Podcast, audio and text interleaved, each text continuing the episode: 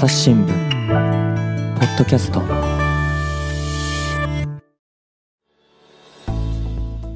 朝日新聞の神田大輔です、えー今回はですね西部報道センターの真野啓太記者に、えーお越しいただきました。真野さんよろしくお願いします。よろしくお願いします。なんと今回ねまた出ていただけるってことでね嬉しさに耐えませんけれどもね。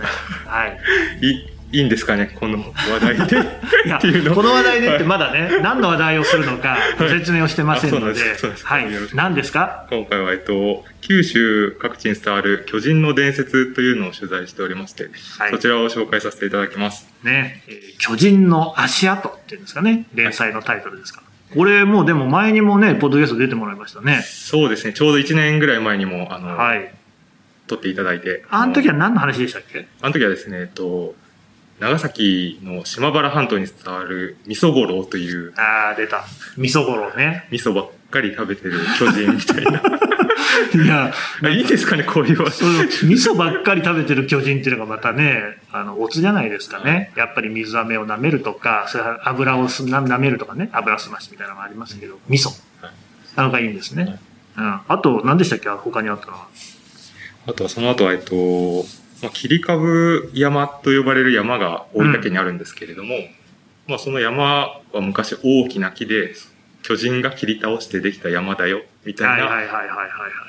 昔話をあのさせていただいたような気がただまあ、これも単に昔話があるよって紹介じゃなくって、そうどうしてそういう巨人の伝説になっているのかっていうね、謎解きもしてるんですよね。そうですね。あとまあ謎解きを通してまあ昔から人が、まあ自然災害とか戦争みたいなものとまあどうで向き合ってきたのかなみたいな、そういううん不条理みたいなものとどう向き合ってきたのかなみたいなところを考えられるといいなと思っている取材です。なるほど。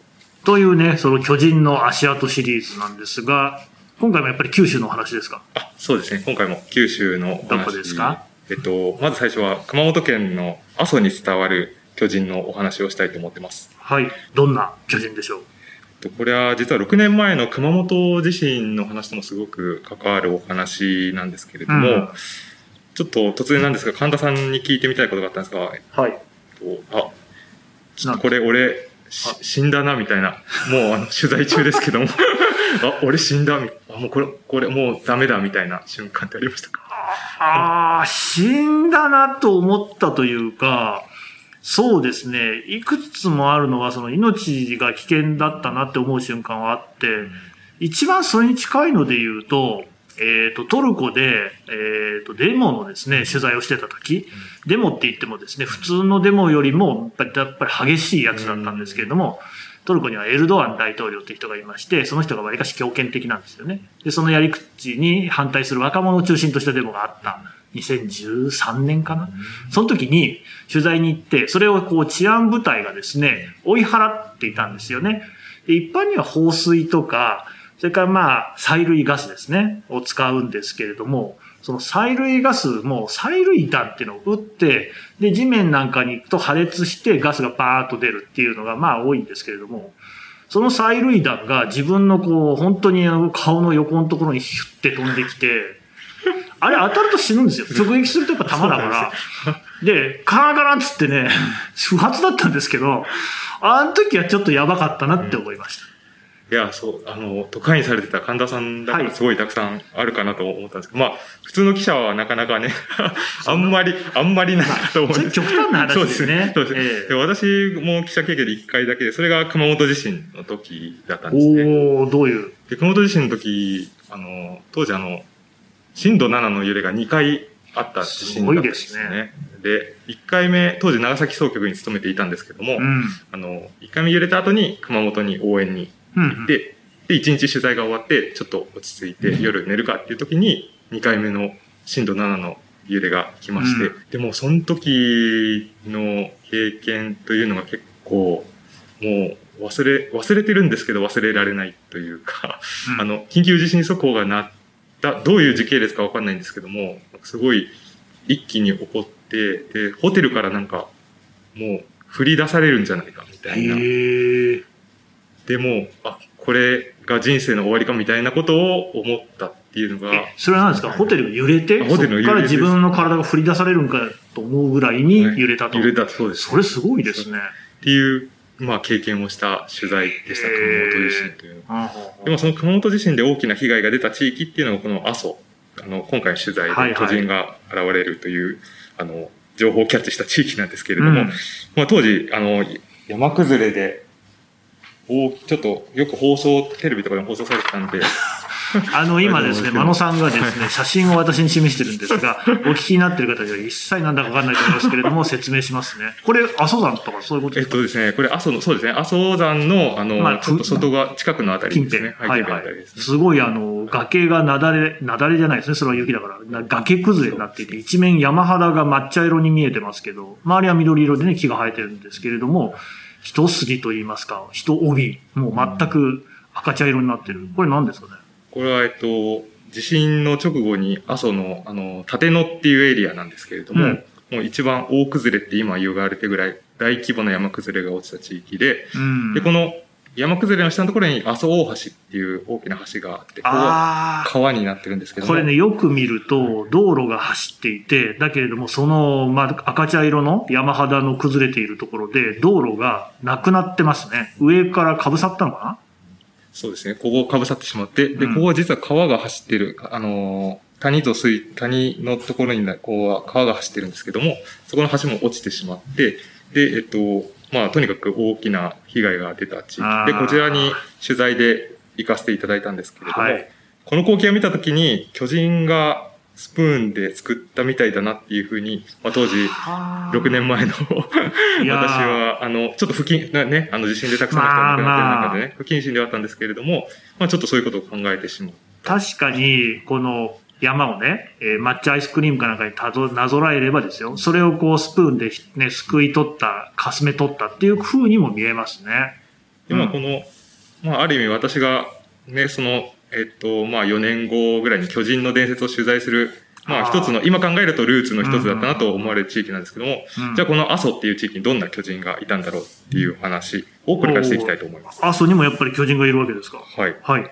で、まあ、阿蘇の、えっと、これカルデラっていうちょっと地理というか、地形のお話になるんですけれども、有名なやつですね。はい、うん。聞いたことありますか？ねあ聞いたことはありますけれども、何でしたっけ？頂上の付近がなんかえぐれて、くぼみみたいになってる感じ？そうですね。あの、うん。まあ、火山と聞いたら大体富士山みたいなね、形、火口、はい。はい山、えっと、三角形の山があって、上がちょっと丸く穴が開いてるみたいなイメージがある。あの、穴がめっちゃでかいみたいな感じです、ね。はいはいはいはい。カルデラスペイン語で辞書なんか聞くと、大きな釜あ釜とか鍋みたい。なものっていうふうに言われるんですけれども、釜みたいに見えるってことですよね。その、阿蘇の場合はその釜の穴というか、この丸い加工の部分がだいたい直径20キロ。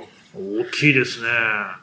で、まあ、行ったことない、あの、方は、あ、行ったことは、行ったことがある方はね、ご存知だと思うんですけども、中に、加工の中にも人が住んでいる。うん。うん。でも鍋とか釜っていうよりか、あの、しゃぶしゃぶ鍋みたいなものを、ああ、あれね。はいはいはいはい。なんていうか、なんて言いますかね。真ん中に煙突というか、ね真ん中に山があって、その周りに、さらに、あの、鍋の縁が丸く囲んでいるみたいなイメージなんですけなんか銅色のね、はい容器ね。はいはい。私は、あの、しゃぶしゃぶ鍋みたいな形だなというふうにいつもあ確かに似てるかもしれない。ない。うん。はいで、まあ、この、えっと、阿蘇の地形ですね。こうんの鍋かと思いきや、一箇所だけ、あの、視力検査のマークみたいに、一箇所だけ切れ目があるんですけれど C も、みたいな感じ。はいこの切れ目、昔はこの鍋は、あの、きちんと丸い鍋だったんだけれども、うん。この一箇所を巨人が蹴り破って、あおの、今の地形になったというふうな言い伝えが残っている。へえ、ああ、だからそこを蹴り破った。うん。というお話です。で、ようやくここからちょっと昔話に入るんですけれども、はいはい。まあ、昔、九州を平定するために派遣された、竹岩辰野命という神様がいたそうえっです。と、た、竹岩辰の御事竹岩辰野命。た、た、竹岩達なのか、竹岩達なのか、竹岩辰、竹岩達の御事。はいはいはい。という、あの、現在は阿蘇神社に祀られている阿蘇の開拓の神様と言われているんですけれども、ほいほい。まあ、この神様が、まあ、大きな神様だったんでしょうね。あうんの、阿蘇に溜まっている水た、湖を見て、よし、ここを水を抜いて田畑にしよう。とないるほどうふうに思い立ったそうです。粋な計らいじゃないですか。はい。うん。で、まあ、この土地を、その、開拓しようというふうな思われて、うんうん。で、湖のほとりの山を神霊の力を込めて蹴ってみたそうです。はところが1回目の蹴りは、峠が二重になっていて破れなかった。あ。おーなんでそこを蹴ってしまったのか。はい。まあ現在その場所は二重の峠って、二重の峠と書いて二重の峠って呼ばれていて、今も地名が残っていたりするんですけれども、へえ。で、そこで。で別の場所を滝岩達の御事はもう一度蹴ってみたところ、うん今度は山が裂けてうん。水が流れ出した。ほそれで今の阿蘇のような盆地になったとう。いう言い伝えです。はいはいはいはいああ、だからそのさっきのね、C の切れ目のところはその神様が蹴って、えーそういうふうに山が破れたんだと。はい。うんそういうことです。なるほど。でもその滝岩達の御事を蹴った拍子に尻餅をついてしまって。立ち上がろうとしたんですけども、た立てんのはあ、と言ったそうです。立てませんね。立てんの。立てんの、まあ大男の神様ですからね。そんな言い方もするんでしょうね。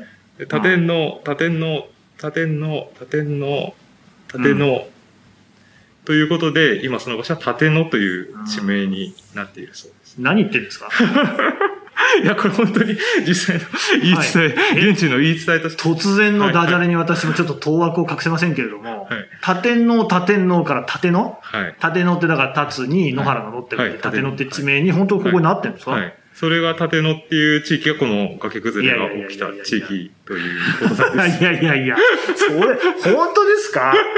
いや、まあ、本当、本当かどうかは、はい神の溝知るですけれども。なんか都市伝説みたいな言い方やめてくださいよ。です。も、そうなんですね。で、まあその立野の地名の由来っていうのは、そこから来ているというふうに地元ではそういう言い伝えが残っていあ、るでも言い伝えが残ってるっていうところが確かにね、はい。それを感じさせる。はい。ふー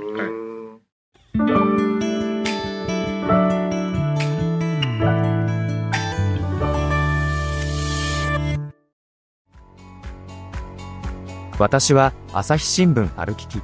人工音声が伝える速報ニュースのポッドキャストです。通勤中でもお料理中でも運動中でも趣味の作業中でも何かしながら最新のニュースをフォローできます。あなたの知りたいニュースどこででも。朝日新聞歩きき。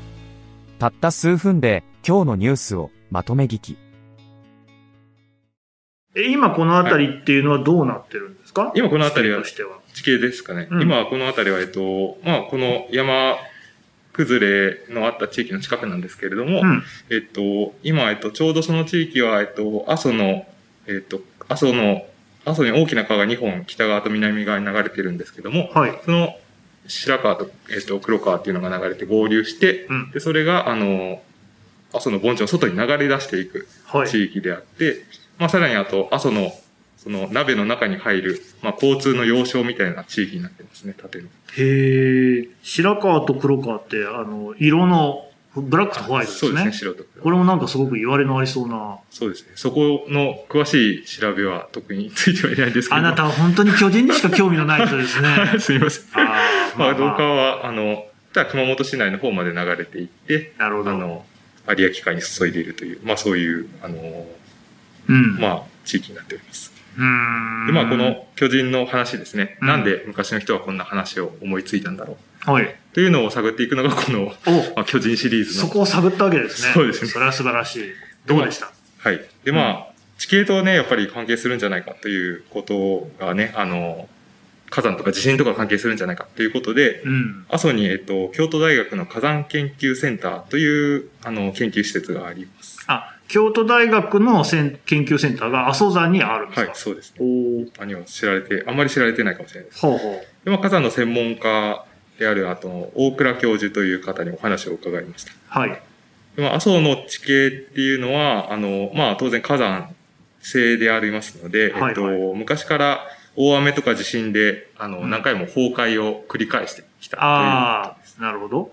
で、この縦目の割れ目のところっていうのにも、なんか断層が下に走っているらしくて、はい。で、ここも、まあ、地震で、うんあの、崩れて、うん、うん、うん。えっと、水があこういう地形になったんだろうっていうことを、あの、おっしゃっていました。ー。だけどね、だから、真野さんが一番最初に見せてくれた写真のようにってことですね。そうですねんんでも、実際にここは湖だったっていうことは、あの、あの、こう、水の底だったっていうことは、あの、それも地質学的にも、あの、大体そうだったということは言われているようで、うんまあ、そのようにしてこの地形はできたんだろうということです。で、この大倉教授ですね、うん。当時、あの、震度7の2回目の揺れの時ですね、はいはいはいあの、阿蘇山の研究センターにいたそうで、あら。で、その時の体験も教えてくださったんですけれども、はい。やっぱり巨人、すでに大倉先生はこの巨人の伝説をご存知だったので。もうこれ巨人の蹴りだと思ったそうです。あ、その地震が、はい熊本地震が起きた時に。はい、そうです。ああ。で、その、えっと、揺れは夜だったんですけれども、はいはい朝目覚めて、あの、辺りを見渡すと崖崩れが落ちていた、うん、起きていたということで、まあ昔の人もそうやってドーンと揺れて、で、崖崩れが落ちているのを見て、あ、巨人が蹴ったんだっていうふうに想像したんじゃないかというふうに大倉先生はおっしゃっていました。やっぱりまあ何が起きたのかわかりませんしね、当時の人なんかはそう言って、その大男というか巨人、神様ですかね、この場合は、が蹴ったんだっていうことで、その理屈をつけたというところですかね。はい。そのように分析されていたんですが、ほう。もう一つこの、もう一つある。はい、あのーなんでこんな巨人の話を作ったのかっていうところで、もう一つ、あの、見方というか考え方がありまして、はい。まあ、要はこの阿蘇の開発神話、ん？開発チームはいまあ最初に竹岩達の御が、あの、あこ田畑にしようと思い立った。開発ですね。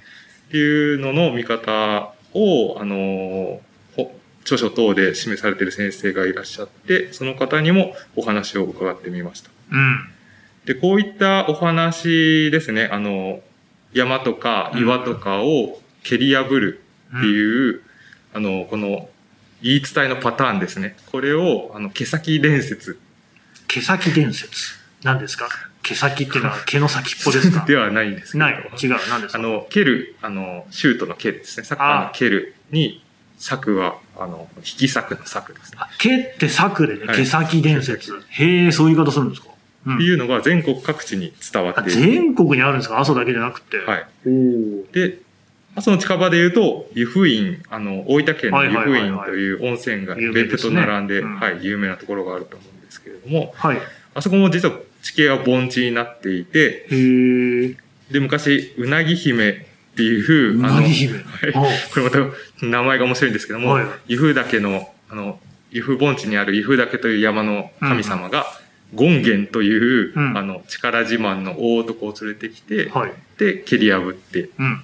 水を抜いて、うん。今の地形になった。うなぎ姫はどこ行ったんですか？うなぎ姫は、えっと、そうなぎ姫が、えっと、その後どこに行ったかどうかもわからず、え、ゴンゲンとうなぎ姫は特に関係はないんですか？権現と、えっと、うなぎ姫の従者というんですかね。従者がゴンゲンとして。はいはいああ、なるテカ、ほどね。テカみたいな感じですかね。なるほど。使わされたと。はいはいで、その人がやっぱり毛破ったってことですか？ほうほう二人がその後どこに行ったかはわからないんですけども、それぞれ、あの、湯布院の中に、うんあの、神社であったりで祀られていへる、ーうなぎ姫神社っていうのがあったりする。はというので、それも湯布院に広く伝わっている、まあ、言い伝えの一つ。あ。なるほど。で、福岡とか京都にも、まあ似たような毛先伝説っていうのがある。ということを、あのうんうん。と、建築、京都の建築学者の上田敦さんという、あの、方が本にまとめられているんですけども、はい。あそこに、あの、上田敦さんにもちょっとお電話でお話を伺いました。で、まあ、上田さんは開発神話だっていうおっしゃっているっていうのは、昔は重機とかがないですから、うん。まあそういう神殿開発の時、まあ岩とかが邪魔な時に、えー、まあ外からそういう岩とかを取り除く技術を持った人がやってきて、うん。まあ、そういった人たちを神様と見た見立てたんじゃないか。ほあるいは巨人と見立てたんじゃないか。うんというふうにおっしゃっていました。うん。その岩の割り方っていうのが、例えば、あの、すごく火で熱した後に水とかお酒をかけて急に冷やすと、ピキって割れて、うん。あの、岩が、あの、大きな岩も砕ける、みたいな、そういった、あの、まあ、それまで地元の人が見たことのなかったような技術を見て、うん。まあ、偉大な技術を持った人を巨人に見立てたんじゃないか、みたいな、はあ。あの、これまた想像力豊かな 発想だと思うんでなすけれども。るほどね。同じ人間なんだけれども、まあ、どこかよそからやってきて、はいよそ、ひょっとしたらよその国かもしれませんけどね。で、優れた技術を持っている人が、その、開発をすると。荒れた土地にね、田んぼ畑を作るっていう時に用いた技術なんかを見てはすごいと。これは神の仕業に違いないっていうことで、その話が大きくなるっていう。はい、そうですね。まあ、それは確かに理解しやすい気はしますね。はうん。あるいはその、そういった技術を持った人を中央政府から派遣して、京都や奈良のあたりから派遣して、まあ、神として崇めさせるじゃないですけども、そういった技術を持った人を崇めさせるみたいな、まあそういったこともあったんじゃないかっていうようなお話を伺いました。うんというのが、阿蘇の伝説、毛先伝説の、うんあのまあ昨年10月ぐらいに新聞で掲載した記事なんですけれども。まあ、改めてこのお話を読んでみると、1回目の蹴りでは山がね、破れなくて、てま2したね。回目の蹴りでは破れるみたいな。なんか峠が二重になってたからダメだったってね。はい。まあこれって、ね、熊本地震も2回そういえば揺れたな、みたいなのを思って、まあ、これは全く私のか推測ですけれども、昔もこうやって地震が、ね、2回、ね。大きな揺れが2回あったのかな、とか、はいはい。そういうことを、これ、しかもあれですよね。最初の蹴りでは破れなかったものが2回目に破れてるっていうことは、2回目の蹴りの方が強いよっていうね、自信もそういうのがありましたもんね。だからこういったね、伝承の中に、なんあか、あの、実は、あの、ね、まあ、今へのメッセージっていうとちょっと、あの、まあ、解釈が過ぎるかもしれないですけど、まあ、私たちが受け取れるものがあるんではないか。あ、確かにね、教訓ですよね。はいえー油断すんなよと、1回だけじゃないぞっていうことですもんね。うん。でも4月でね、地震から6年経つんですけれども、まあこの、大倉教授もおっしゃっていたんですけれども、まあこの毛先伝説みたいに何年も語り継がれるように震災の出来事っていうのは語っていかないといけないよねっていう。ような、あの、ことを、あの、うんお話ししていました。これ面白いのは、いや、まんざらね、その、馬鹿にした話じゃないと思うのは、やっぱりどういうふうに伝えるかって、これ新聞社もね、命題なんですけれども、後世に語り継ぐってことになるとですよ。だって我々、例えば今から100年後、200年後ですらですよ。世の中どうなってるかの見当もつかないじゃないですか。携帯電話とかだって100年前は愚か、30年前ぐらいだってなかったですからね。って考えると、何をどういうふうに伝えれば残っていくのかっていうのは、実は昔の人もめちゃくちゃ考えた末にこうなってる可能性ありますよね。おっしゃる通りで、巨人の話がね、なんでこんな昔かうらん人は好きなんだろうっていうのを取材すればするほど思って、世界のあちこちにあって、うん。で、いろんな、あの、モチーフが込められているっていう。だうん。からまあその、私たちがね、語り残すか書き残すかもわからないですけれども、そういったところのヒントにもなるかなっていうのは、うん。あの、一見、ふざけた企画に見えて、実は、あれ、最終的にはガーデン飲水的な感じになっていましたけど。はい。あの、といなうことでるのかなと。いやいや、でも本当にそうかもしれない。で、実際その大男とか巨人とか神っていうのは何かその人類共通のモチーフって感じありますもんね。今日はまさしくこの後の話でも、あの、そういった、あの、人類全体に関わるようなモチーフのお話というのも出てきますので、ちょっとまあそこはまだね、じゃあ次回ということで、まだこの巨人シリーズがね、続くっていうことですね。はい、そうですね。はい。わかりました。えー、真野啓太さんでした。どうもありがとうございました。ありがとうございました。